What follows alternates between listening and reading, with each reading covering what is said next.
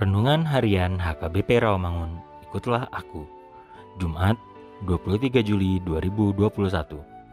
Dengan judul Berpikir Positif ala orang Kristen. Bacaan kita pagi ini diambil dari 2 Raja-Raja 3 ayat 4 sampai 20. Dan bacaan kita malam ini diambil dari Kolose 3 ayat 12 sampai 17. Dan kebenaran firman yang menjadi renungan kita hari ini diambil dari kitab Filipi pasal 4 ayatnya yang ke-8 yang berbunyi Jadi akhirnya saudara-saudara semua yang benar, semua yang mulia, semua yang adil, semua yang suci, semua yang manis, semua yang sedap didengar, semua yang disebut kebajikan dan patut dipuji, Pikirkanlah semuanya itu. Demikianlah firman Tuhan. Nats ini ditutup dengan sebuah anjuran dari Paulus. Pikirkanlah semuanya itu. Apa yang dipikirkan? Ya, semua yang benar, mulia, adil, suci, dan manis, pikirkanlah semuanya itu. Ada urusan apa dengan pikiran?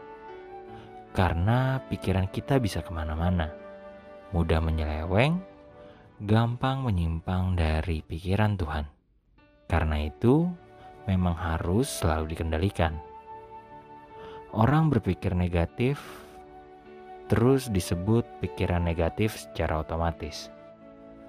Bisa merusak hidup dirinya sendiri dan orang-orang di sekitarnya. Otak yang terus dipenuhi dengan pikiran negatif Secara fisik, otak akan mengecil, mempercepat penuaan otak, mudah stres, dan rawan depresi.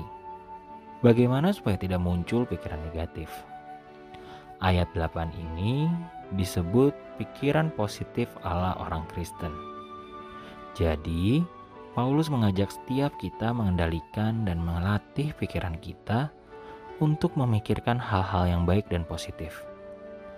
Isilah terus dengan damai sejahtera yang datang dari Allah. Karena itulah yang akan mampu memelihara hati dan pikiran kita dalam Kristus. Damai sejahtera Allah yang melampaui segala akal akan memelihara hati dan pikiranmu dalam Kristus Yesus.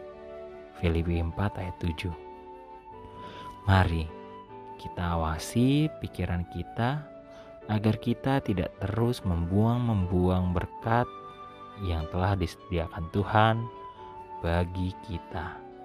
Marilah kita berdoa.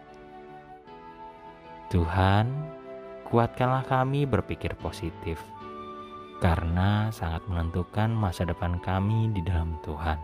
Amin.